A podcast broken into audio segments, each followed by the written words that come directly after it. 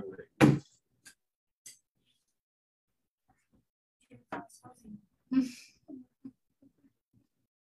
A solidão de Moroni. O que mais? Um lenhador. Começo da apostasia, bom, pelo menos para eles ali, né?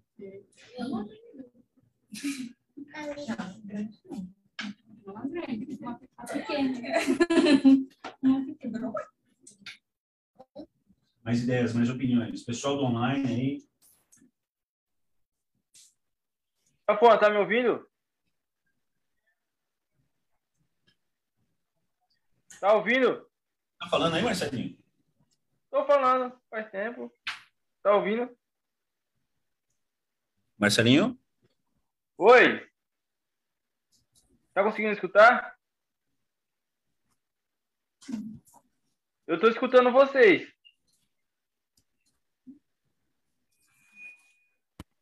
Fala aí. Tá ouvindo agora? Pode falar. Agora sim. Não, é por... Ah, beleza. Fala de então. novo. Não, eu tá escutando normal agora ou não? É, estamos escutando sim. É, então, eu ia falar lá, tu tava falando que ia ter um baile, né? Eu tava vendo que ia ter um churrasco, né? Churrasco. Você vai falar do baile, rapaz? Não, é churrasco, não é churrasco. Não, aí Churrasco? o negócio aí não é churrasco. Não, não é churrasco, Marcelinho. Desculpa, cara. Desculpa, não é Ah, churrasco. tá bom. Caramba, tá bom. Tá bom. É. Deixa, eu- é, deixa eu falar. É, esse cara, o Moroni, ele parece um lenhador, né? Pra mim, o que eu eu colho é um lenhador. O cara corta a lenha. Corta a árvore, né? Fazer lenha. Tá parecendo um lenhador, né? É. Parece um lenhador. Obrigado, Marcelinho. De nada. Realmente parece, né? Mas ele tá com uma espada ali, enfim. Obrigado, obrigado a todos aqui.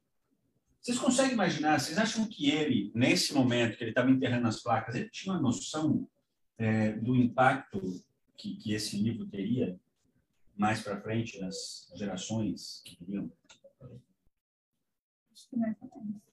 Acho que ele tinha, pelo menos ali da região, ele sabia que em algum momento ele iria ser descoberto, mas ele sabia que teria. Não é por causa das últimas palavras que ele escreveu, né? Ele deixou isso para a posteridade. Então, Ou seja, ele, ele tinha uma noção de que aquilo não era, que, que aquilo ia seguir em frente, né? Que, ia, Era importante. que era mas- importante. Mas agora, até onde isso ia chegar? Né? Eu fico pensando aqui, ó, vocês fizeram missão aonde? Bem, Belém, Cuiabá. Londres. Londres, né? Não, enfim, Começou. né? Vocês foram batizados aqui na, Baixada? Não? Onde? Onde? Presidente, Presidente Prudente. Você também? É aqui. Tá? Eu, eu é, minha base do Evangelho foi lá no Paraguai. Então, assim, tudo que é lugar do mundo, no, no Japão, na China, na China, gente. Você- até na Rússia, na Rússia, na Ucrânia, lá, tem, tem.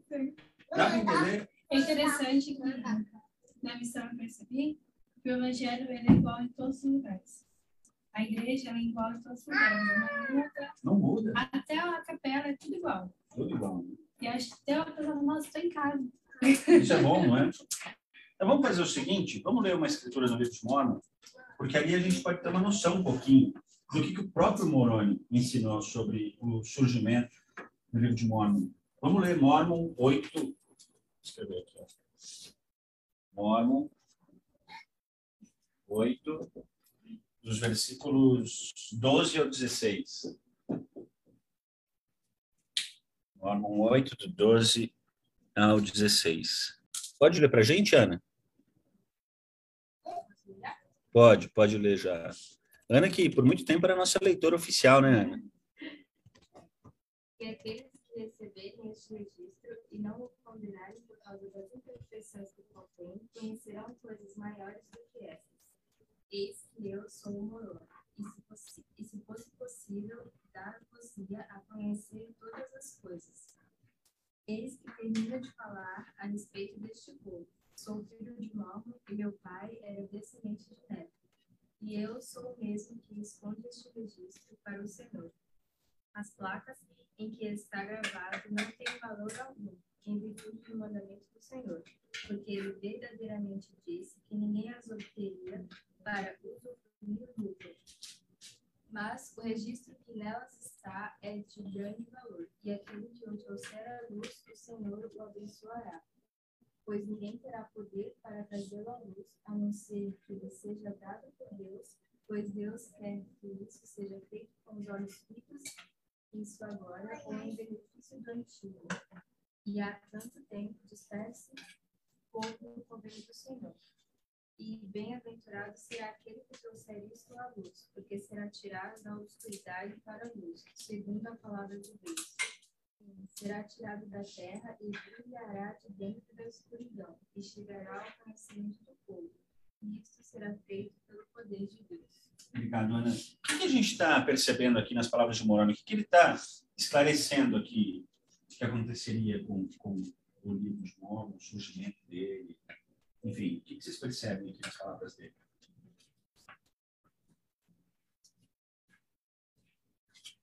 Ou o que chama a atenção de vocês aqui?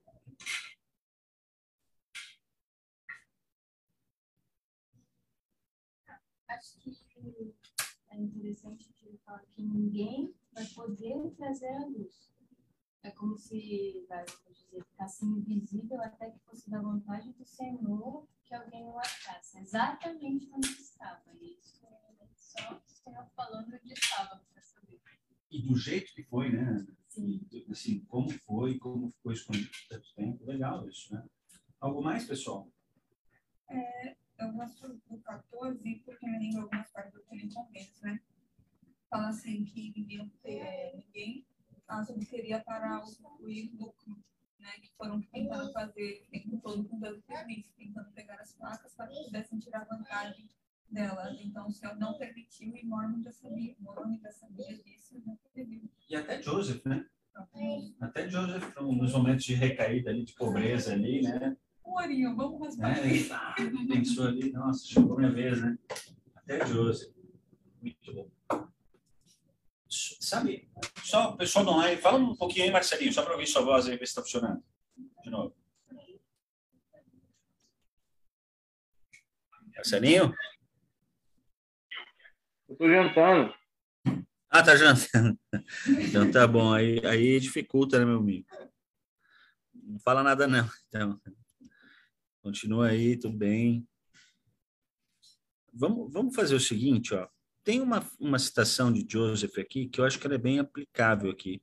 Posso comentar um? Não é claro, claro que pode.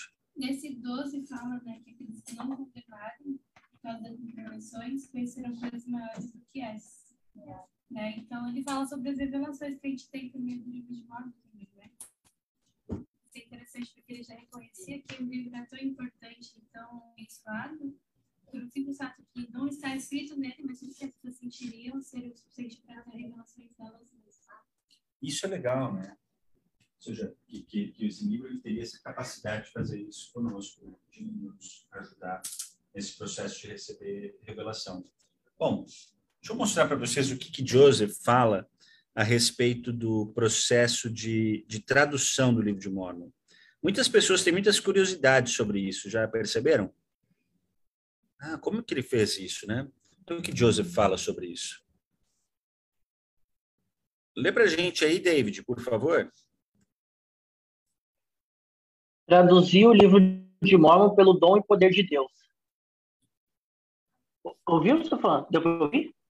É, eu ouvi, sim, eu ouvi. Oi, Safã. O que, que ele está falando, assim, em outras palavras, assim, de forma bem curta? Por meio de revelação.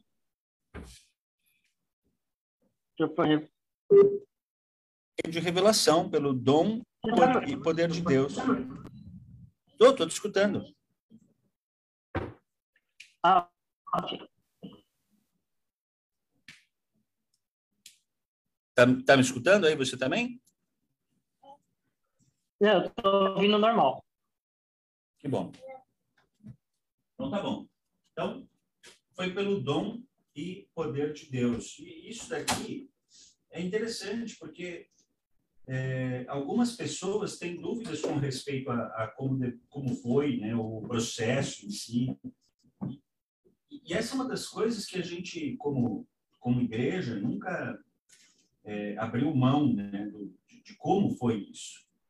Eu vou ler para vocês aqui, eu gosto dessa, disso que eu vou mostrar para vocês aqui, vou ler para vocês, o que a esposa de Joseph, Emma, fala para o filho dela, um pouco antes dela morrer, em 1879. Lembra? Joseph já tinha morrido, já fazia mais de 30 e poucos anos, né? Ela não seguiu para o oeste. E aí já existia uma outra igreja ali, né? Olha só. E ela está falando isso para esse filho dela. Ela diz assim, ó. Creio que a igreja foi estabelecida por orientação divina. Tenho plena convicção nisso. Joseph não tinha nenhum manuscrito ou livro com ele enquanto traduzia. Se ele tivesse algo assim, não poderia ter escondido de mim. As placas sempre estavam sobre a mesa, sem qualquer tentativa de dissimulação, envolvidas em uma pequena toalha de mesa de linho que dei para ele cobri-las. Certa vez, apalpei as placas quando estavam sobre a mesa, sentindo seu contorno e formato. Pareciam maleáveis como papelão e farfalhavam com um som metálico ao se passar o polegar pelas bordas, como se faz com as páginas de um livro. Estou convencida de que nenhum homem poderia ter ditado o conteúdo dos manuscritos, a não ser por inspiração, pois quando lhe servi de escrevente, seu pai ditava para mim por horas, e por horas a fio, desculpa, e ao voltar das refeições ou de outras interrupções, ele retomava o trabalho exatamente onde parara, sem nem sequer olhar o manuscrito ou pedir que lhe desse, que lhe lesse trecho algum. Era comum que fizesse isso. Seria impossível que uma pessoa instruída conseguisse fazer isso. E para alguém ignorante e inculto como ele, olha, lembrando do marido, né? O amor, com o amor do lado. E para alguém tão ignorante e inculto como ele, seria simplesmente impossível. Essa carta, chamada O Último Testemunho da Irmã Emma, de outubro de 1879. O que a gente está descobrindo aqui? Emma era top. Era o voador do Joseph, mas já morto, sim, né? Mas que mais? É, eu lembro eu vi que próprio Martin Heller tentou, ele estava com essa dúvida, ele tentou trocar uma das ferramentas de tradução para ver se realmente Joseph Smith é, ele estava traduzindo tudo no poder de Deus.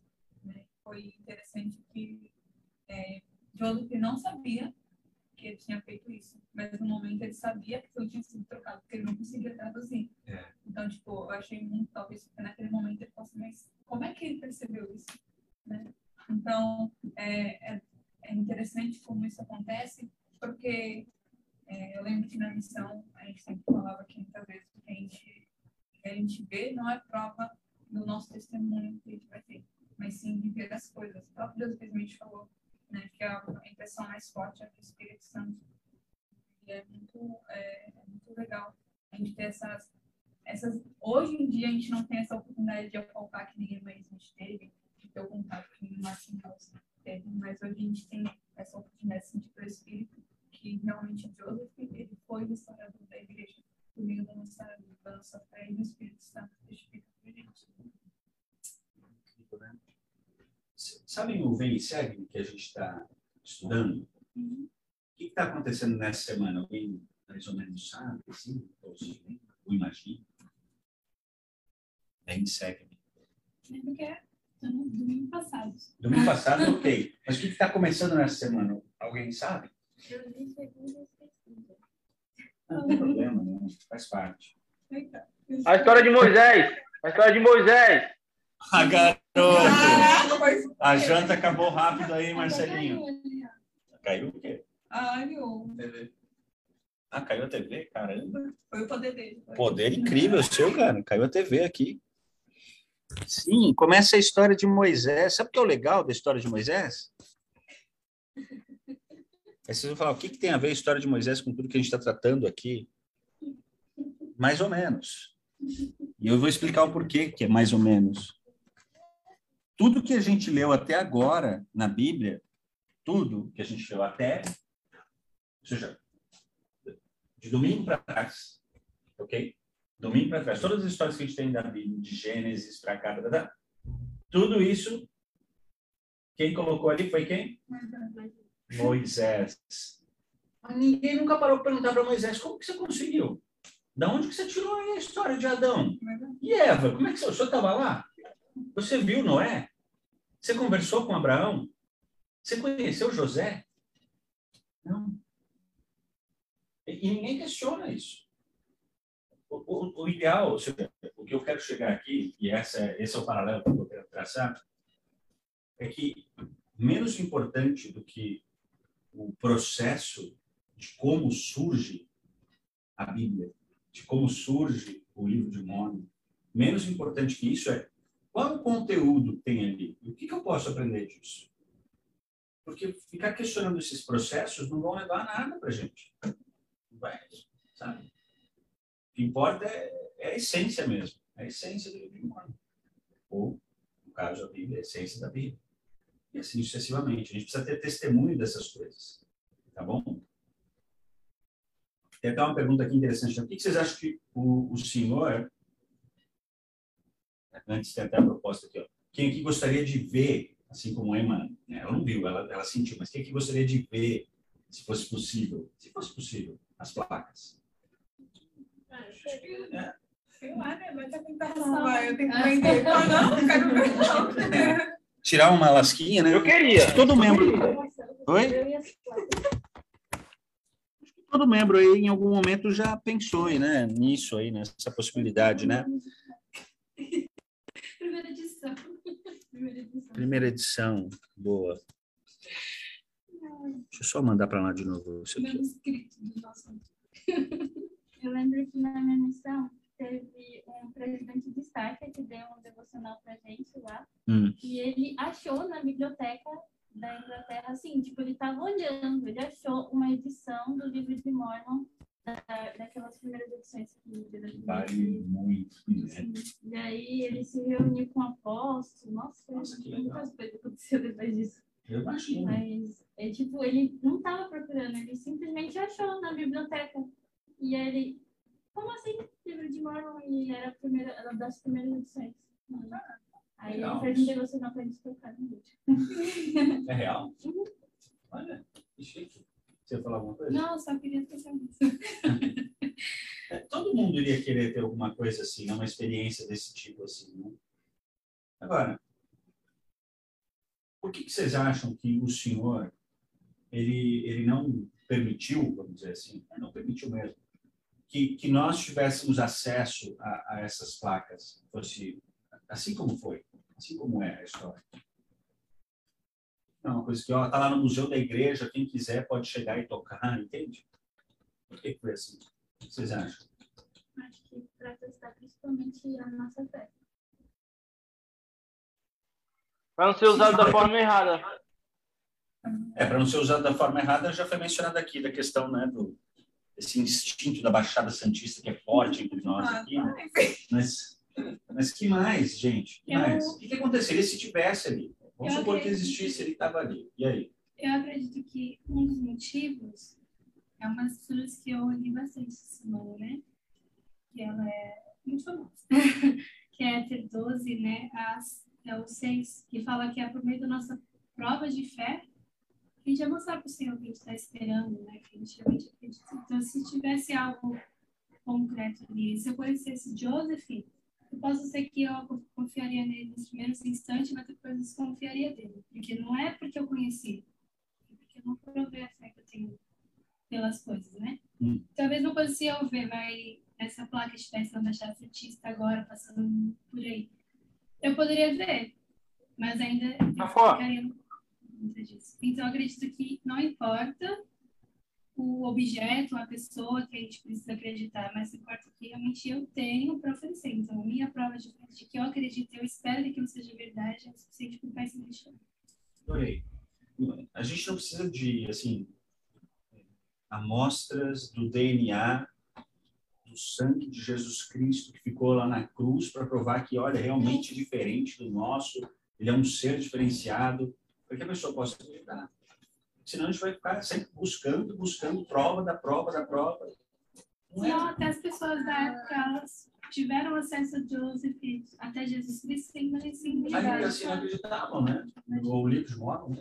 Tá bom? Fala, Marcelinho. Pode falar, Marcelo. Então, então, eu acredito também que ele era diferente, né?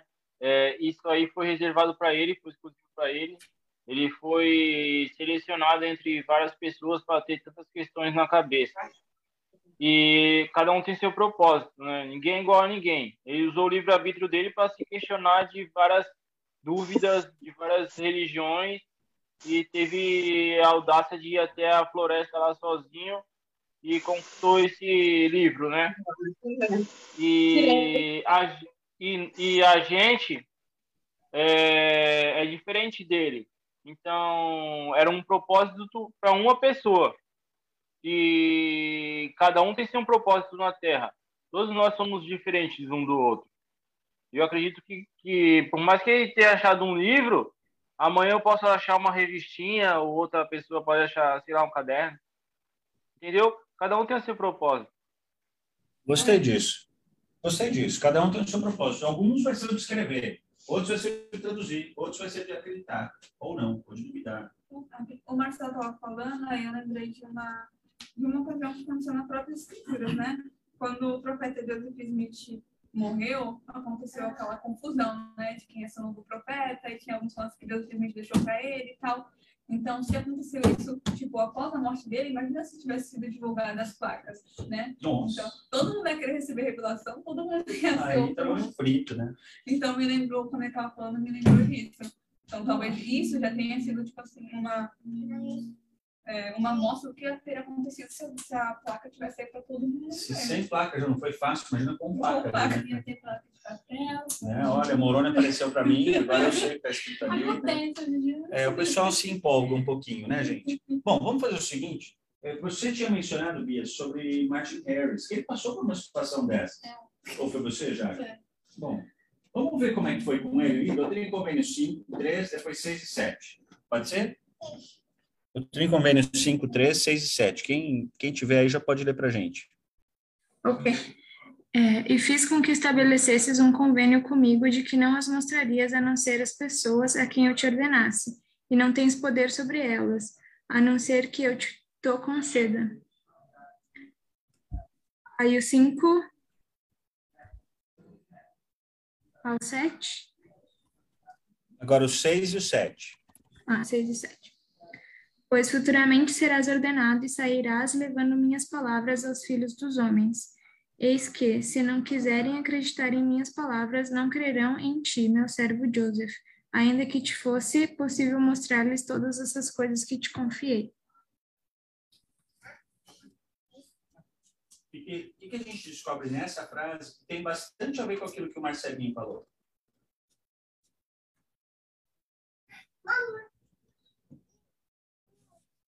Estava falando das pessoas, mas são pessoas que lhe ordenaram. É isso. Porque, como está dizendo ali no, no 7, né? Ainda que te fosse possível mostrar-lhes todas essas coisas que te confiei, ou seja, algumas não vão, ou seja, algumas não, inúmeras pessoas não iriam acreditar, né? Então, foi só concedido para as pessoas que iriam acreditar, que, que tinham um papel para cumprir, que tinham um papel para realizar. né? Eu, eu fico imaginando, vamos voltar lá para a história de Emma. Lembra? A última carta dela, já prestes a morrer, ela manda a carta para o filho, dando testemunho da tradução do livro de Mormon. A gente sabe que a igreja, a qual né, ela e o, o filho, enfim, o pessoal lá que vai continuar, era ínfima e continua sendo assim, bem pequenininha em relação ao que é a, a igreja de Jesus Cristo, né, que continuou. Ela podia ter aproveitado a chance e falar, ó, filho, Deixa eu te falar umas coisas aqui agora, quero que você saiba. Aquelas coisas que o pessoal fala do seu pai, aquela igreja lá, aquele pessoal, tudo papo furado. Considerando que ela, né, vamos supor que ela estava chateada com o Joseph, aí sobre questões ligadas a casamento rural, assim. vamos botar tudo isso na balança, sabe? Ou seja, ela tinha tudo ali para ela chegar e destruir, vamos dizer assim. Mas não, ela ainda aproveita para dar um testemunho a mais. Um testemunho a mais daquilo. Entende? Então, essas pessoas todas que tiveram a chance, de, por alguma razão que Deus determinou, de ter contato com as placas, foi por alguma razão, com algum propósito. E, e eram pessoas que poderiam, ou que iriam acreditar. Tá Vamos continuando ainda aqui, ó, Doutrina e Convênio 5, a gente leu 6 e 7, vamos ler agora os versículos 11 ao 15. 11 ao 15 agora. Consegue ler para a gente, Michele? Michele que está assistindo aí no online.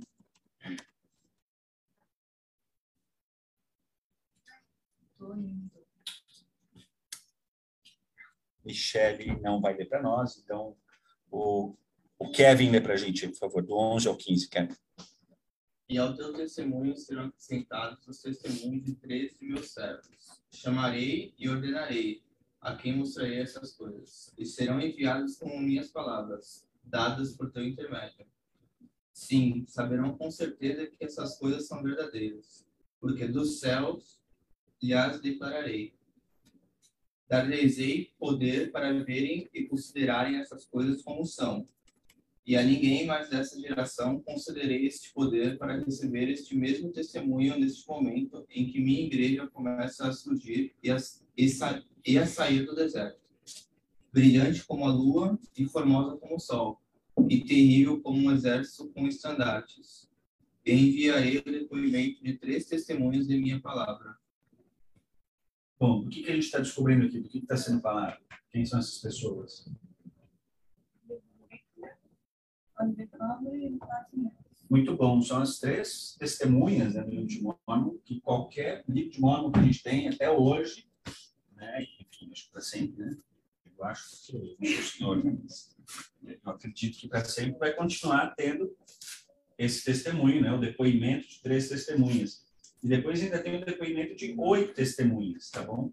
Essas pessoas todas aqui, todas essas aqui tiveram algum tipo de experiência espiritual é, forte com respeito àquela ao, ao, livro em si, aos as placas, né? Que é diferente da nossa experiência. Aqui, inclusive, estão eles aqui na oração. Você se lembra o que acontece aqui, só resumidamente? Assim? Foi o próprio Martin Harris, né? Martin Harris ele estava meio não estava muito bem assim espiritualmente, não estava com tanta fé assim, estava meio duvidoso, teve que sair, depois ele voltou lá e deu certo. Eles foram orar para para ter essa preparação, vamos dizer assim, né, para poder ter essa experiência espiritual. Tá bom? Imagina agora, vamos supor que nós aqui somos o Joseph, tá bom? E esse evento aqui, tanto das três e depois das oito testemunhas, acontece.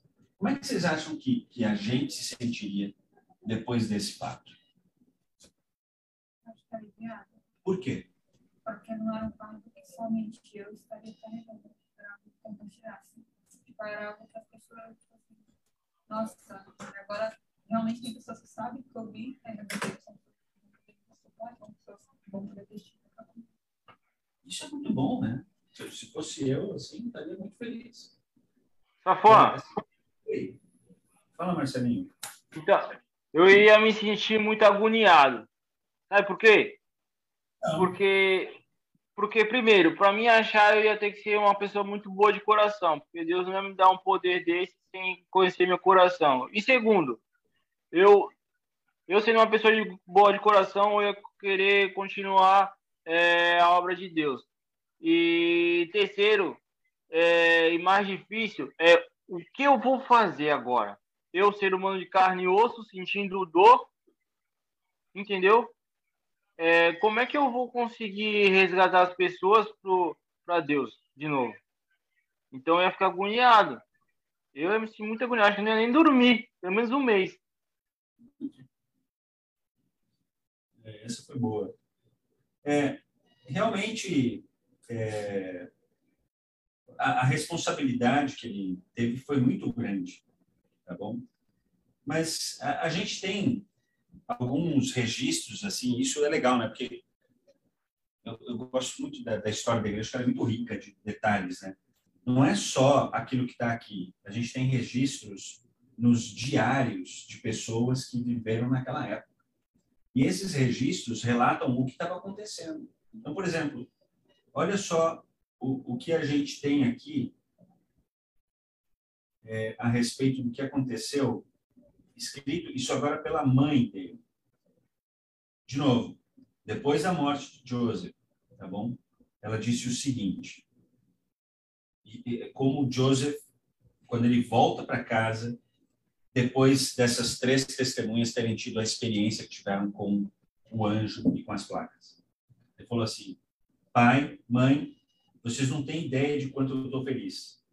O Senhor fez com que as placas fossem mostradas a três outras pessoas além de mim. Eles viram um anjo que prestou testemunho a eles.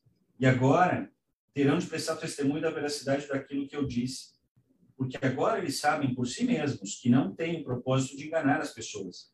E me sinto como que aliviado de um fardo. que era quase insuportável de carregar. Meu coração se regozija, pois não estou mais completamente sozinho no mundo. Eu fico pensando, eu acho que um pouco, claro, é uma proporção muito diferente, né? mas o sentimento que ele tem, ou que ele passou a ter, ele não é tão diferente do nosso sentimento quando, por exemplo, a gente. Você mora num lugar onde não tem igreja, tá? onde a igreja é bem fraquinha. Agora, quando você vai para um lugar onde tem muitas, né? tem destacas, tem templo, tem... você vem no instituto, tem um monte de jovens, tem testemunho que no seu. Você fala, nossa, que legal, né? Tem um monte de gente que, que, que, pensa como eu, que tem os mesmos testemunhos que eu tenho, e isso te dá ânimo, te dá assim, um desejo de seguir em frente. A gente fica mais. É verdade. Feliz. Não é verdade? Imagina, se você é uma pessoa que, que lá no lugar onde você mora é só você, é mais difícil. E era esse o caso de Joseph. A partir dali em diante, tudo vai mudar, né? Oi, Marcelinho. É muito mais difícil. Sozinho tudo é muito difícil. Tendo outras pessoas assim para compartilhar um testemunho abertamente, sem, sem medo de, de retranca, nem, nem sabe, com o coração desarmado, realmente confessar, somente como se fosse uma simples conversa. É muito alivi, aliviante, sabe? Muito, dá muito alívio. É verdade. E, quer ver, Jaque, lê pra gente, porque eu sei que, que vocês estão familiarizados com o que aconteceu com aqueles outros irmãos, mas vale a pena a gente relembrar. Eu, acho que eu passei para você, né? Esse pequenininho. Bora Embora tenham tido divergências, Joseph Smith e se afastado individualmente da igreja, Oliver Cowdery, Mark Harris retornaram posteriormente. As três testemunhas continuaram a afirmar seu depoimento com toda a vista. Da mesma forma, apesar de alguns também terem se afastado da igreja, cada uma das oito testemunhas reafirmou o depoimento de que havia examinado as placas. O peso combinado desses diversos depoimentos feitos ao longo dos anos a despeito da mudança de atitudes daqueles homens em, em, em relação a Joseph Smith e a igreja. É um vigoroso testemunho de que os depoimentos publicados no livro de Mormon são confiáveis. Ou seja, só para ficar bem claro, assim, esses irmãos, a maior parte deles ficaram todos inativos. Na verdade, alguns deles passaram até a perseguir a igreja. Só que eles, em nenhum momento, durante a vida deles, eles negaram o testemunho que tinham. Eles seguiram firmes e morreram com esse mesmo testemunho. Tá bom? E isso é muito legal, saber disso, né? Saber que esses homens, eles seguiram fiéis até o fim esse testemunho que eles tiveram no livro. Bom, por enquanto, alguma dúvida, pessoal? Algum comentário? Alguém quer falar alguma coisa sobre o que a gente está falando até aqui? Eu quero falar, eu, eu quero falar. É, eu quero contestar um negócio que você falou agora, que é muito legal que eles foram até o fim, eles morreram. Mas, cara, ia ser muito mais legal se eles tivessem virado, sei lá, governador, presidente, rei, sei lá, algo muito glorioso realmente. Caramba, eles acharam as placas e viveram felizes até o final da vida deles. Então, ia ser legal, né? Mas nunca, mas ia ser muito legal. Ia ser muito legal. Se eles fossem até o fim é, felizes para sempre. Você sabe que o que você está falando é muito interessante, Marcelinho, porque no final das contas, o que importa para o senhor é, não, não, é o fato da gente ter tido experiências espirituais gloriosas. O que importa para o senhor é, é, como a gente viveu a nossa vida, né? Então, a maneira como a gente vive a nossa vida é, é mais importante aos olhos do senhor do que qualquer tipo de experiência incrível que a gente possa ter tido. Porque um monte de pessoas tiveram experiências incríveis e, e terminaram a vida é, na, na, mais completa iniquidade. Eu fico pensando aqui, por exemplo, é, em Salomão. Salomão ele foi abençoado com uma sabedoria incrível, com riquezas, como você descreveu. Ele foi um rei poderoso lá em Israel e foi abençoado. Imagina, com tudo que uma pessoa podia querer imaginar, esse cara tinha. Tá bom? Mas ele terminou os dias dele adorando falsos ídolos. Consegue imaginar? Uma pessoa que tinha é, não só bens materiais, mas bens espirituais, visões, recebia sabedoria, né? É incrível sabedoria. como a sabedoria é incrível. É incrível como, cara, dá até medo de falar isso, mas eu vou falar. É incrível como a sabedoria dele levou ele pro buraco. Pois é, mas isso não quer dizer que a gente tem que ser burro, né? Ou seja, a gente tem que buscar a sabedoria também, mas acima de tudo, a gente tem que buscar as coisas do Senhor, né? Tá bom? Obrigado, pessoal. Obrigado pelos comentários aqui. Obrigado por, por mencionarem aqui sobre uh, essa, esse relato aí. Sabe que sobre esse assunto tem um, um irmão ele, ele deixou aqui uma, um testemunho bem interessante, o irmão Ted Callister, ele foi o presidente geral da escola dominical. Ele falou o seguinte: Um bom e brilhante amigo meu deixou a igreja por um tempo. Recentemente, ele me escreveu sobre seu retorno. Inicialmente, eu queria a prova, eu queria a prova histórica, geográfica, linguística e cultural do livro de Mormon.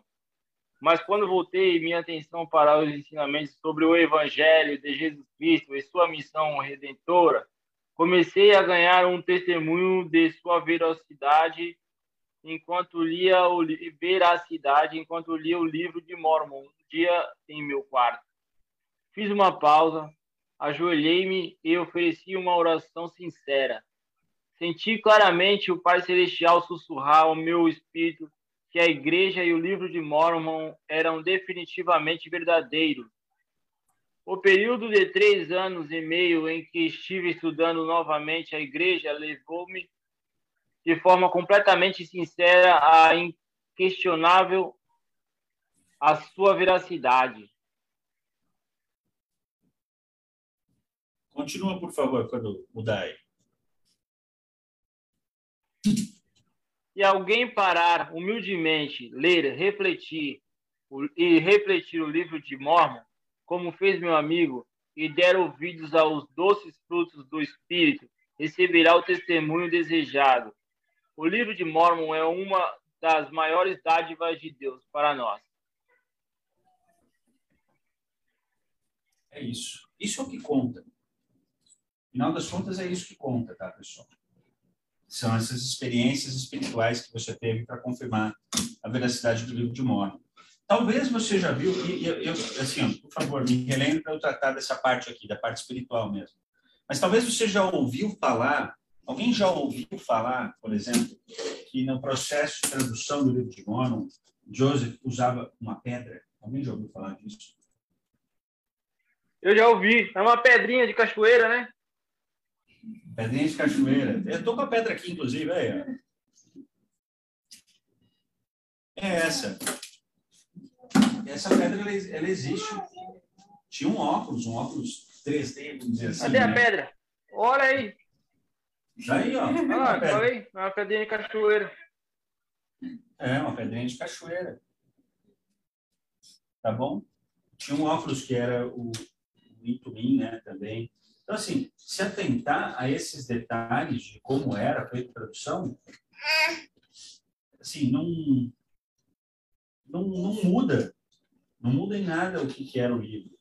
Mas Eu só lembrei aqui de algo.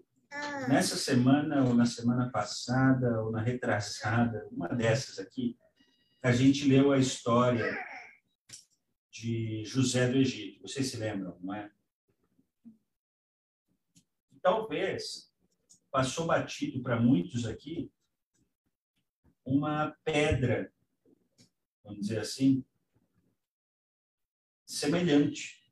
Gênesis 44, versículo 5. É muito interessante. De novo, essa é uma daquelas passagens assim das escrituras que você lê isso aí, não presta nem atenção.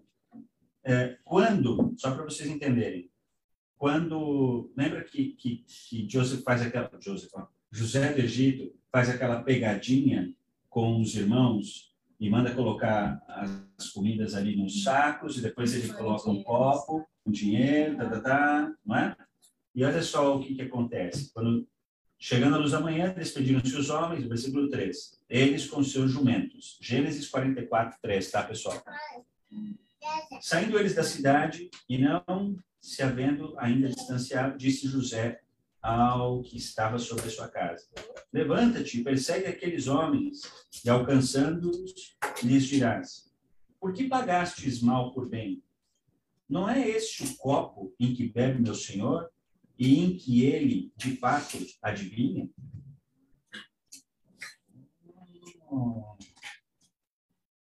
E olha lá o versículo 15 depois. Que é isso que fizeste? Não sabeis vós que tal homem como eu pode muito bem adivinhar? É muito legal, né? Tem uns easter eggs das escrituras assim, que, eu, que eu, eu acho muito bacana. Então, o Senhor usa, ao longo da história, vamos dizer assim, alguns materiais, alguns instrumentos para tradução, para para visão ou para algum tipo de experiência espiritual. E a gente não entende por quê. Por que Jesus Cristo teve que cuspir lá no, no, no barro para fazer uma, uma lama para botar no olho do menino do cara cego? Eu não sei. Tá fora. Tá Eu fora. sou assim, Tá mas é fora. Tá bom? Tá Oi. fora. O cajado também. O cajado de Moisés. Cajado de Moisés. Ô, Marcelinho, você ganhou um ponto aí, hein? Quando vier na sede aqui, me, me você vai ganhar um bombom extra. Um cajado. De eu quero ver. Vou, vou, vou. Beleza, então. Cresceu aqui com esse comentário, tá bom?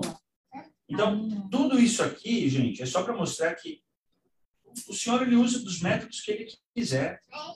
E que para nós aqui, isso daqui é irrelevante, tá bom? Para nós, o que importa é você ter uma experiência, é, um testemunho, um testemunho daquilo. Então, a pergunta, na verdade, é nesse sentido. Eu quero saber de vocês, assim, ó, que, tipo de experiências vocês já tiveram é, que mostra para você com clareza que o livro de Mormon é verdadeiro. Agora, de novo, baseado nas suas experiências. Tá bom? Então, eu quero ouvir aqui pelo menos uns dois ou três testemunhos. Caiu, mas está bem. Eu posso falar? Eu posso falar, Safã? Tá. Ele caiu e ficou. tá? Nós tivemos uma queda aqui, tá, pessoal? Só um minuto. Ah, ele cai e fica. Ah, que legal. Até que alguém levanta. É bonito isso. É, meio dramático. Hein, É, foi uma cena engraçada, porque a gente está com uma criancinha aqui nos visitando, que é, que, que é o filho da, da Ana e do Kevin, e ele caiu e ficou. caiu e ficou lá. E até que alguém levante. Você... Vai lá, pode falar, Marcelinho. Como é que, você tem uma experiência que ajudou a saber que o livro de Mormon é Sim. verdadeiro? Então, eu quero falar, calma aí, eu quero falar antes sobre a- as ferramentas que Deus concedeu, né, para Moisés, para para Joseph Smith. Eu, eu queria falar, cara, que para mim é importante falar isso, que eu acredito que Deus foi dando ferramentas, mostrando que é, Deus sempre quis a gente trabalhando, entendeu? É, a gente não foi feito para ser sedentário, entendeu? Ele sempre foi dando entusiasmo para a gente é, trabalhar. É, isso já me testifica muito a, a, a, verdade dele na minha vida. E agora do livro de Mormon, é, depois que eu comecei a ler o livro de Mormon, a minha mente foi se abrindo, né? E aí eu lembro que teve uma vez que eu fui dormir 5 horas da manhã. Talvez eu não esteja, não tenha, não esteja agora no momento conseguindo fazer conexão, mas eu vou, vou ser o mais transparente possível. É, comecei a ler o livro de Mormon, comecei a ir para a igreja. E meus vizinhos eram muito da balada, né? E faziam festa assim, dia de sábado e até 5 horas da manhã, 4 horas da manhã, no mínimo. E eu trabalhava no iFood, entregava de bicicleta. E eu chegava a pedalar 30 quilômetros por dia.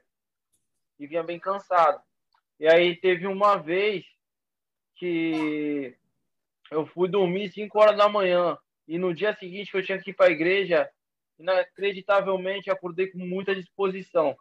Uma disposição é, espiritual. Eu não entendo até hoje como eu tive tanta disposição, porque eu estava bem cansado no dia anterior. E eu devo tudo isso, eu sei, porque quando eu comecei a ler o livro de Mormon, minha mente começou a abrir e, e, e, isso me fez ter muita disposição no dia seguinte. Entenderam? Entendemos. E essa sua experiência é espetacular. Eu sempre achei ela muito interessante. Os seus vizinhos fanqueiros lá, né, com a música no máximo. E aí você dorme por duas horas lá, sei lá, consegue para a igreja animado, fortalecido, normal, como se tivesse tido uma noite Sim. de oito. Incrível. Exato. Exato. Obrigado.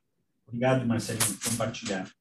Que outros testemunhos vocês têm, pessoal, da veracidade do de Mormon? Pessoalmente, assim, alguma experiência? Ah, eu, o, o Safuan, Safuan, eu lembro também que quando eu comecei a ler o livro de Mormon, tá ouvindo?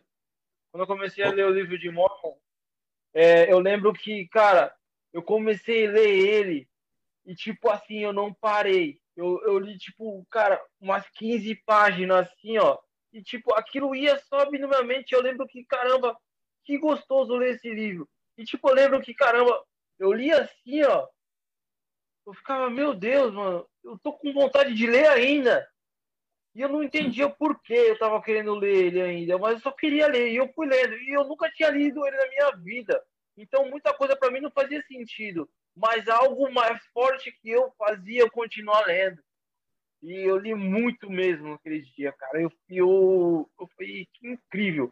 E, e, e depois que eu terminei de ler, eu não entendi quase nada.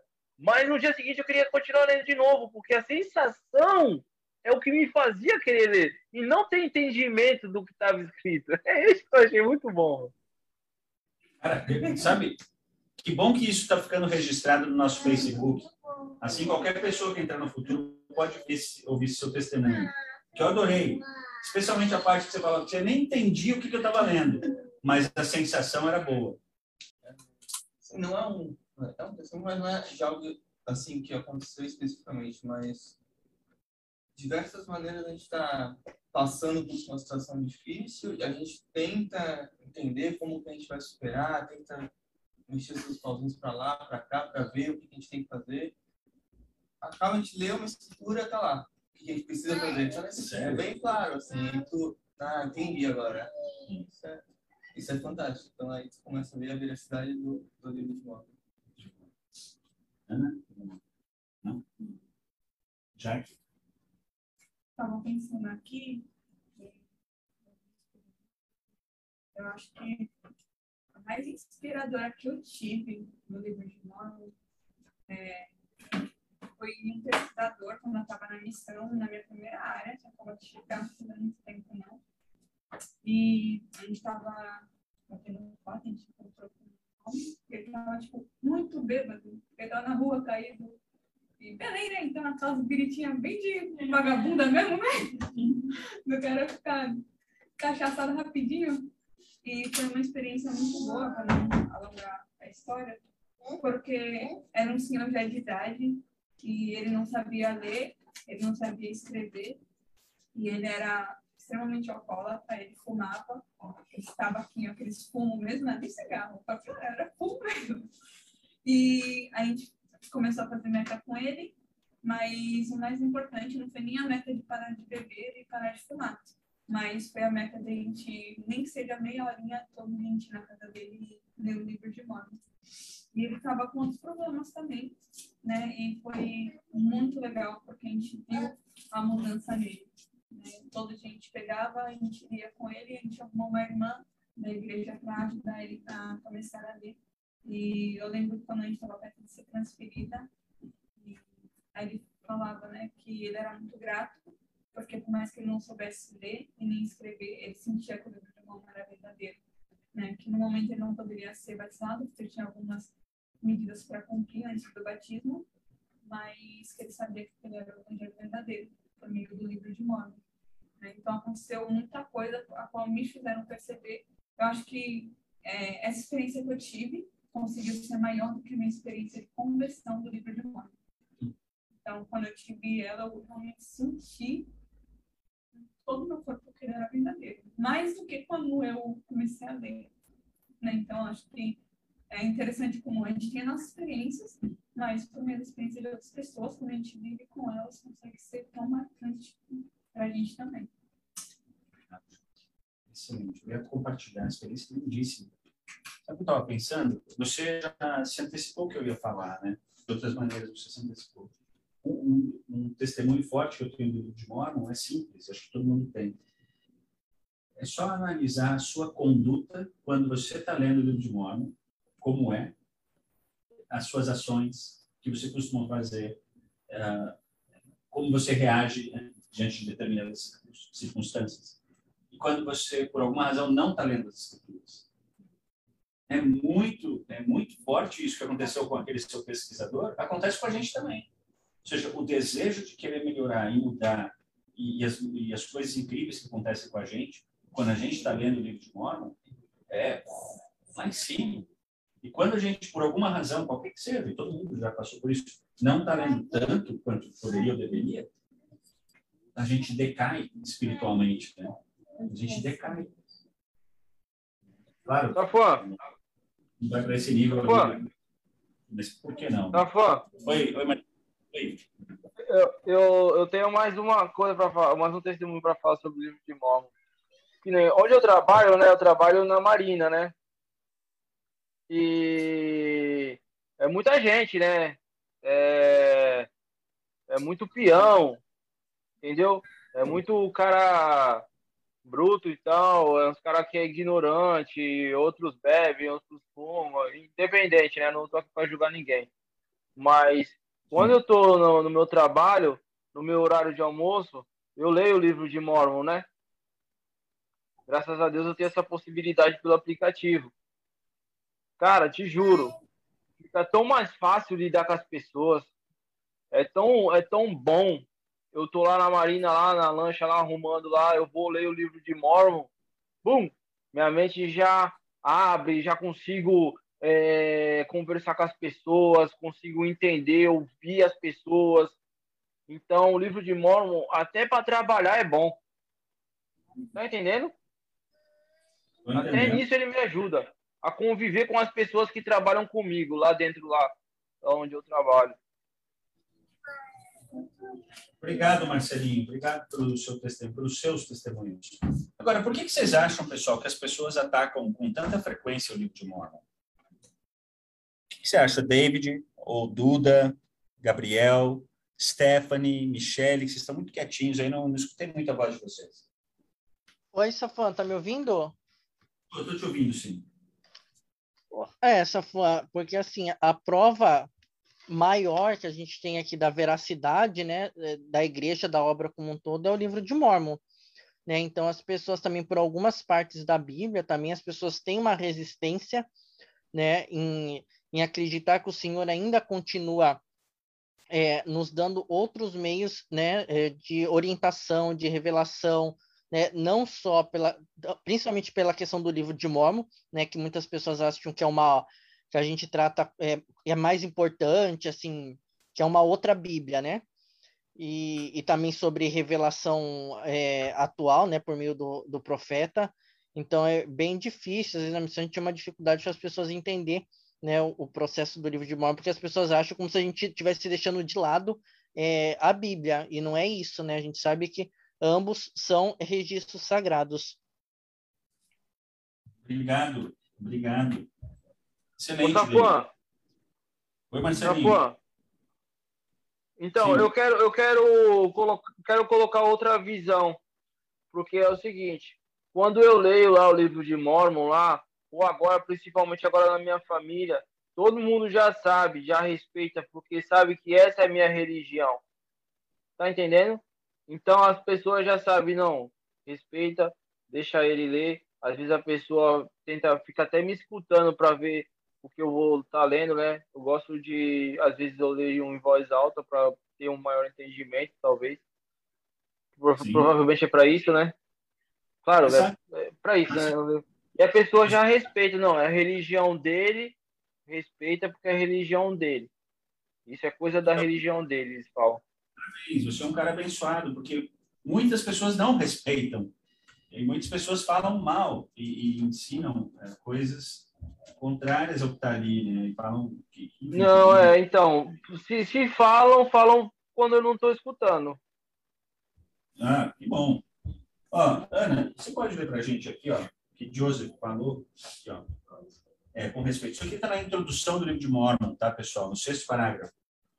Com respeito a este registro, o profeta Joseph Smith declarou: Eu disse aos irmãos que o livro de Mormon era o mais correto de todos os livros da terra e a pedra fundamental de nossa religião. E seguindo seus preceitos, o homem se aproximaria mais de Deus do que seguindo os de qualquer outro livro.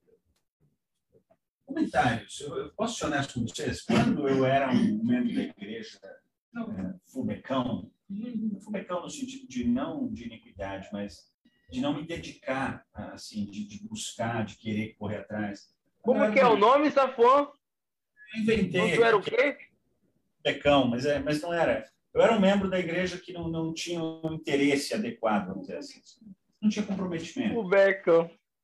Essa frase me doía, me machucava, sabia? Eu escutava essa frase aí. Algumas frases que machucavam era quando os membros falavam assim, ó, oh, eu sei que a igreja é verdadeira, que essa é a única igreja verdadeira sobre o passo da terra. Eu sei que o livro de Mormon é o livro mais correto de todos da terra. Quando eu escutava essas coisas, eu ficava assim, ah, que isso, né? E as outras igrejas todas que tem por aí, tá, tá, tá. Você se acha? Né? E por aí, você se acha, né? O que, que é isso? E por aí vai. Eu não tinha compreensão nem testemunho. Então, imagina, sem compreensão e sem testemunho, sou ofensivo mesmo. Tá bom? Você ia falar alguma coisa? Eu vi sua mão levantada aí, Gabriel. Bom, quando o Marcelinho ele estava comentando, né, sobre sobre essa experiência, né, dele estar tá lendo sempre o livro de Mormon, né, e isso tem ajudado ele a ter paciência. Eu ia citar isso, né, a introdução do livro de Mormon, né. Então isso é uma promessa que o Senhor ele revelou para Joseph Smith, né, que todos aqueles que realmente lerem, né, e acreditarem de todo o seu coração, né, botar a fé à prova de que realmente se aproximaria mais de Deus do que qualquer outro livro, né, através desse do livro de Mormon é, as pessoas elas encontrariam o que elas estavam necessitando, né? Seja no momento, ou seja algo para fortalecer o próprio testemunho para se manter firme, né? Então era algo que me ajudava e continua me ajudando muito, né? Mesmo que seja dois, três versículos, né? Já faz toda a diferença, né? E por mais que seja é, cinco minutos que a gente leia, cinco minutos assim passados, batidos ali, a gente vai ficar lembrando daquilo. Né? E é algo que vai nos revigorando, né? vai fortalecendo ainda mais o nosso testemunho nesse mundo que a gente vive. Gostei, gostei, amigo. Obrigado. Bom, então a pergunta agora é a seguinte: então, de que forma é, esse testemunho de Joseph é verdadeiro? De que forma o livro de Mormon é o mais correto de todos os livros da Terra? Isso que eu quero entender agora. Ah, simplesmente por causa da sensação que ele traz o mais correto de todos. Ah, cara, a nossa religião não é qualquer religião, é a religião. Tá entendendo? é a certa, é a vida dele, é a, é a única que leva a Jesus Cristo, cara. Eu testifico isso na minha vida, mano. Eu era um sofredor do caramba, tá entendendo? Eu tô, tô sobrevivendo graças a essa religião, graças ao livro de Mormon. Caramba, eu não sei, eu mato e morro por esse livro, Safó. Viu por Deus, cara. Parabéns, cara. Não mata ninguém, não, tá? Até morrer a gente vai, mas matar não precisa matar, não. Obrigado. Percebi que você está né, firmaço aí, Marcelinho. Parabéns. Uh, outras pessoas aí, de que, de que forma o livro de Mormon é o mais correto de todos os livros da face da Terra? Isso me lembra muito aquela, aquela situação que teve no Pregar Evangelho, que muitas pessoas tentam mudar, né? Por exemplo, o comportamento humano.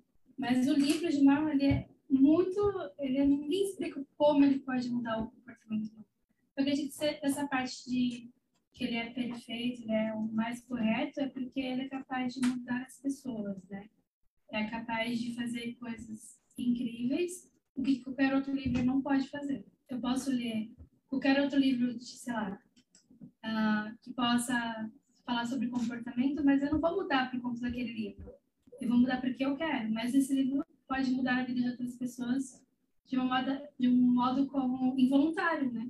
Sem precisar fazer algo pode fazer, mas sem ser induzido, tipo, ah, eu tô lendo aqui que eu preciso tomar um 5 litros de água por dia.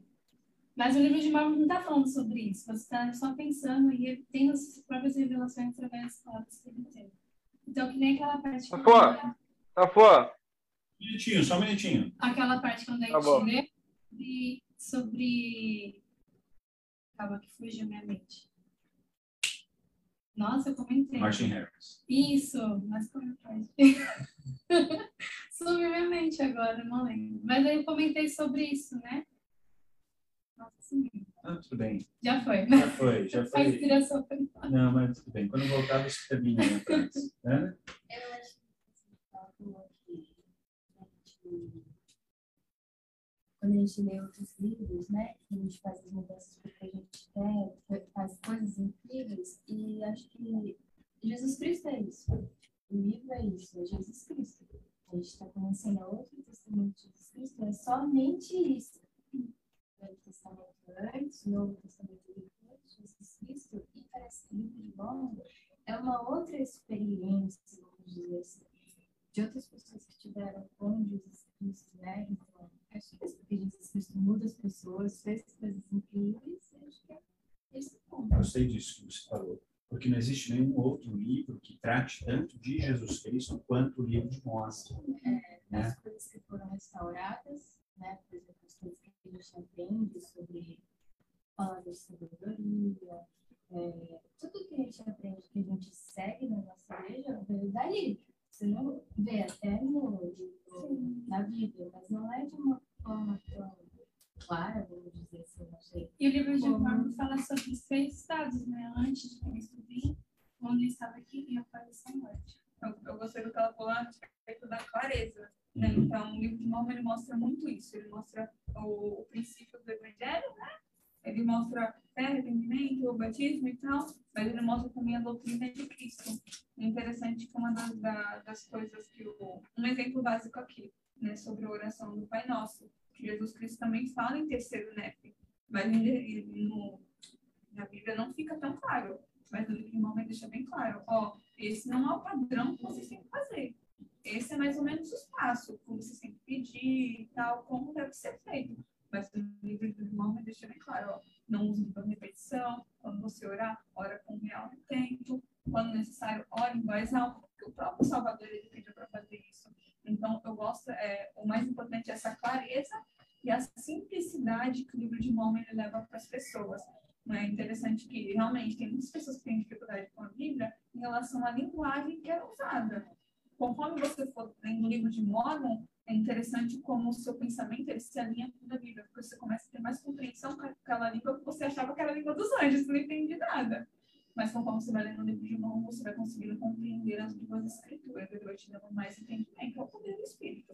Eu lembro, já te passo a palavra, tá, Marcelinho? Eu lembro do, de um vídeo de uma, do que acontece com uma pessoa tá que foi livro de Mormon. Quem sabe daqui a pouquinho eu acho, mostro para vocês, tá? É no final, no final. Me relembro de passar o vídeo da mulher que, que tem contato com o livro de Mormon. Como, a partir do livro de Mormon, ela passa a entender a Bíblia. Exatamente o que você falou. Né? Agora, só antes de falar, Marcelinho, o livro de Mormon é o mais correto de todos os livros da Terra, é, de uma forma também interessante, porque se você pega a Bíblia, diferentemente do livro de Mormon, a Bíblia ela não foi é, assim, você não, nunca existiu uma Bíblia. Importante destacar isso. O livro de Mormon você teve ali as placas foram enterradas, certo? A Bíblia nunca existiu. Tá, vocês estão entendendo isso? Nunca existiu a, a Bíblia. A, a Bíblia são vários livros, vários livros que depois, lá por volta do ano 300 e pouco, os bispos da Igreja Católica se juntaram para determinar quais daqueles livros iriam fazer parte do, da Bíblia e quais não iriam. Tanto é assim que por mais de 1.200, 1.300 anos, o livro de Apocalipse, por exemplo, não fazia parte da Bíblia. Foi só agora, mais recentemente, que foi incluído.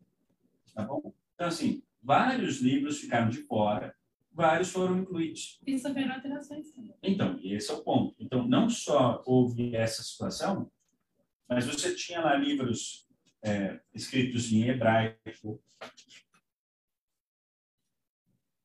outros escritos em aramaico, outros escritos em grego, especialmente os do Novo Testamento. E essas traduções, ou seja, essas escritas, lembra? Como não existia ainda imprensa, né? Isso daí era uma pessoa que tinha uma cópia que repassa, uma outra pessoa anotava e fazia uma outra cópia, uma outra pessoa fazia outra cópia. E aí isso tudo mais para frente foi sendo traduzido para ah, vamos botar aqui, ó, o alemão, foi o primeiro, né, assim, ou antes disso, até vou botar aqui latim, né, alemão, inglês, espanhol, português. Dá para entender? Então, a gente está falando aqui da quantidade de pessoas que, que, que, trabalharam nesses processos, seja de tradução ou de copistas, né, pegando o que tinha sido feito. Então, nesses processos todos, você tem perdas. Você tem perdas de sentido das palavras, alterações, Algumas coisas, infelizmente, de forma proposital, outras não, né? Mas você perde o sentido literal da coisa. Já o livro de Mormon, não. O livro de Mormon você tem ele escrito da maneira como foi, e aí depois o anjo entrega ali para o Moroni entrega para Joseph o, livro de Mormon, o, livro de desculpa, Joseph, como a gente viu Emma falando, ele ia só falando. Ele só ia falando e ela escrevendo. Então, assim, a gente não tem essa, essas imperfeições desses passos a passos aí que tivemos. O, o interessante é porque, conforme você estava falando, ele falou, é, uma, eu tinha até marcado na minha escritura de estudo da missão, né?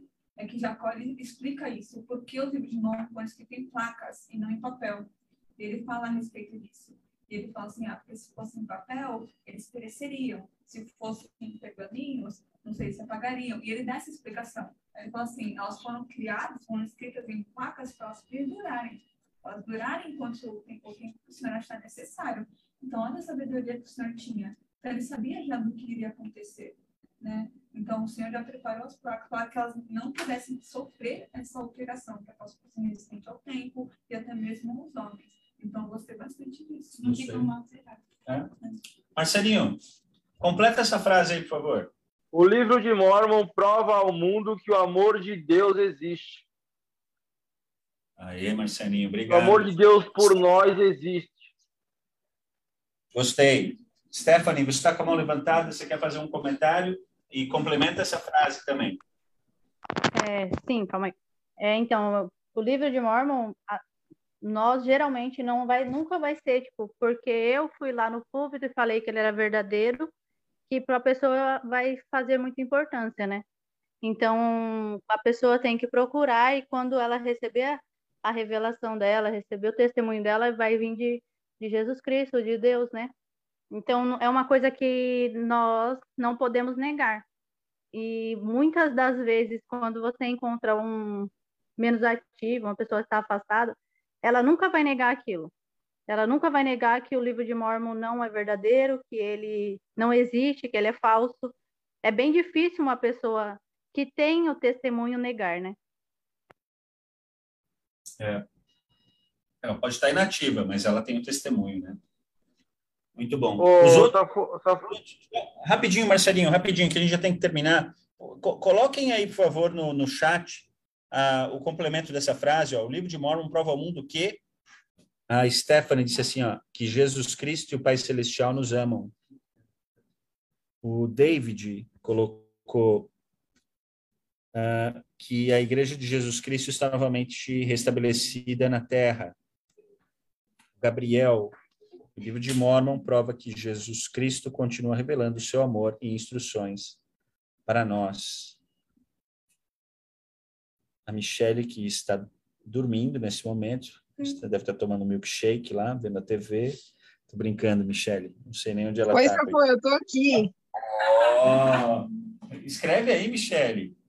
O livro de Mormon prova ao mundo que. Tá faltando a sua resposta ali, tá? Ó, a Duda. Prova ao mundo que Cristo vive. O livro de Mormon prova que Deus ama todos igualmente. Duda e Marcão. Muito bom.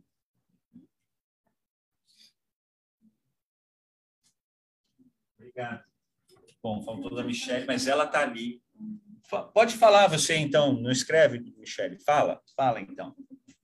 Tadinha. Safanto, eu estava lendo aqui, a galera já falou basicamente tudo, mas é, o que eu penso é que o, o livro de Mormon também é, é outro testamento de Jesus Cristo e prova ao mundo que ele vive, né? E que nós devemos nos arrepender e seguir os, e guardar os mandamentos. Muito bom. Obrigado. Obrigado. Ô, Michele, aproveita e lê para a gente aqui o que, que o, o presidente... O presidente, não. O... ai. É, o presidente Benson, falando sobre o livro de Mormon ser a pedra angular de nossa religião. O livro de Mormon é a pedra angular de nossa religião, em três aspectos. É a pedra angular de nosso testemunho, de, de nosso testemunho de Cristo, e a pedra angular de nossa doutrina, e é a pedra angular do testemunho. Olha, é, é a pedra angular, é, ou seja, é a base, tá bom? Tem que ser dessas três coisas, né? Do nosso testemunho de Jesus Cristo. E eu gostei que vocês, muitos fizeram referência a Jesus Cristo aí no seu, no seu testemunho. Acho que a Ana tinha falado isso. Sabe que muitas das pessoas, quando vão orar para saber do livro de Mormon, é a primeira vez na vida Ah, que fazer uma oração, oração para Deus e, e recebem uma, uma resposta, elas se sentem tão amadas por Deus, passa a ter um testemunho tão forte de Jesus Cristo. É muito legal isso, tá bom? Só rapidinho, Marcelinho. Aí, sobre ser a, pedra angular de nossa doutrina, acho que a própria Ana tinha falado, muitas das nossas doutrinas estão ali.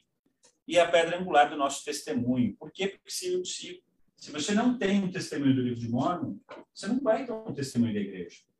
Porque esse seu testemunho ele vai ser abalado de alguma forma em algum momento. Em algum, dia, em algum momento, algum dia, você vai aprender alguma coisa, ou vai ouvir alguma coisa que fala mal da igreja.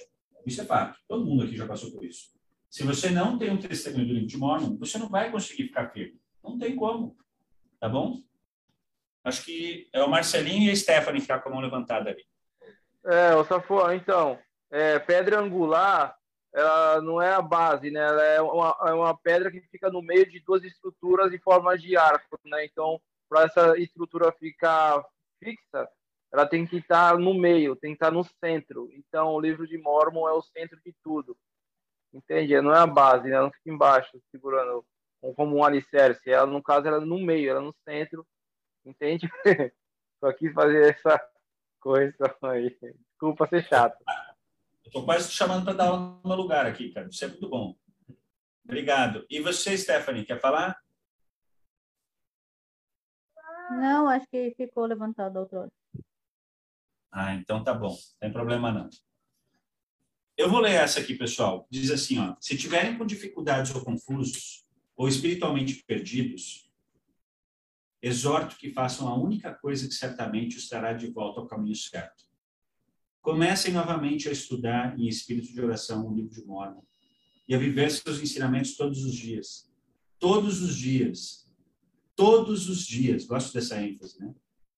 Testifico do profundo poder do livro de Mormon, que mudará sua vida e fortalecerá sua determinação de seguir a Cristo. O Espírito Santo transformará seu coração e os ajudará a ver as coisas como realmente são. Ele mostrará o que precisam fazer em seguida. É muito simples. É só começar. É só começar. E não importa se a gente não conhecia antes, ou se já conhecia e está fraco espiritualmente, é só fazer isso daqui. O livro tem poder mesmo. Deixa eu, eu alguém tinha mencionado aqui mais cedo, eu falei do, do vídeo, eu lembrei desse vídeo aqui, lembrei de bate-pronto aqui, mas vai dar certo aqui. I am Milda Castellar. Eu sou a Milda Castellar. It has been a very long journey. Tem sido uma At the age of 26, I was a single mother of four children. My ex-husband took my inheritance and he abandoned me. So it was a struggle to raise the children alone. I desired a better life.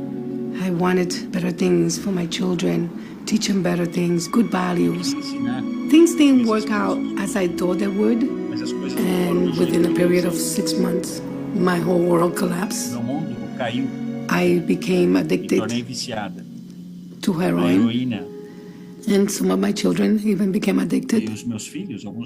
I got involved in drug sales. I was an explosive person. People did not dare approach me, very violent. It ended with my arrest. Terminou com a minha prisão. Three and a half years I was in prison. Três anos meio estive na prisão. When I came out of Eu saí da prison, it didn't stop there. Those six months took away 27 years of my life. Those 27 years, three and a half years I was in prison. Três anos meio estive When I came out of prison, it didn't stop there. Those six months took away 27 years of my life. Those 27 years, very disturbed, violent, addicted. My family was so disoriented. Literally, I never looked in the mirror. I never looked at myself. Olhava no espelho. When I did, I only saw something ugly. Eu olhava no espelho, eu só via uma coisa. Everything was dead ends. Eu, eu tava num It was sometimes so unbearable that I desired not to live. tava tão mal que eu And this is when I kneeled down hard on the floor and I just cried out, comecei a Please help me. clamar. de, Por favor, me ajude. When I asked God to Quando eu help pedi a me, Deus para que ele me and He ajudasse, did, e ele fez isso, it opened a new path. isso abriu um novo caminho. And it was not a confused Não era um path, caminho confuso, it was a path full of era um peace. caminho cheio de paz. But it led me Me to levou this a Bible. Essa Bíblia. And I opened it to that scripture Abri that says, uma Seek escritura que diz, and you shall find. busque e vais encontrar. It talked about Jesus Falava Christ. sobre Jesus Cristo. I was taken with his stories, E the tomada things pelas that he histórias, suffered, pelas coisas que ele and he sofreu. has so much love for Quanto everyone. amor ele tinha por todos. And now I'm Agora, learning about his eu estou aprendendo sacrifice. sobre o seu sacrifício. Now I had this desire to be like Tenho him, esse desejo de ser como but I ele. still don't have it all together. Mas eu ainda não tinha. I wanted more. Eu queria mais. I started going to Eu ministries comecei a frequentar around New igreja, York area, the Bronx, Nova York, anywhere I knew about a ministry, and I would feel this strength, this power, something guiding me, saying, mas tinha algo dentro de mim que dizia, Não. não, not this não é one. essa. When I seen the Quando eu vi os missionaries, missionários, they brought out the eles Book of trouxeram o livro de Mormon Mormon, and they challenged me to desafiaram read it. The greatest joy came when I started reading the Book of Mormon. comecei a ler o livro de Mormon. And all that I've read in this que eu lia Bible began to make sense to começaram me. fazer, começou a fazer sentido. I started calling each and one of my children, a, a, asking them to forgive me um for the life that they had lived because of my decisions. conta dos meus erros. And I could hear their voices telling me, it's okay, mom. mãe, tudo bem. Then I realized what great things the Lord grandes coisas o Senhor was doing with me. I wanted everything that I'd gone through for 27 years to stop. queria que aquelas I really did not know how to do this on my own. And today I know that because of Jesus Christ, because of our Lord's Mas o atonement, sacrifício de nosso Senhor, He Ele heals. cura. I am a living Eu proof sou of uma this. prova viva disso. I no longer avoid looking at Agora myself não in the tem mais mirror. forma de olhar no espelho. Today I want Agora everyone eu quero que todos to see what the Lord has done with me. estejam comigo. Lembrai-vos de que não há outro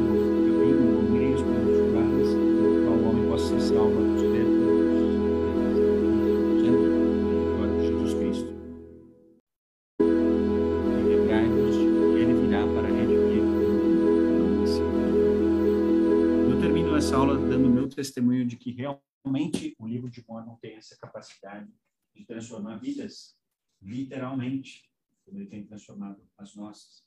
Eu sei que o Pai Celestial nos ama, ele não se esqueceu de nós, né, como humanidade, como filhos dele. A restauração, ela continua em andamento. E as nossas restaurações individuais também. Eu testifico dessas coisas no sagrado nome de Jesus Cristo. Amém.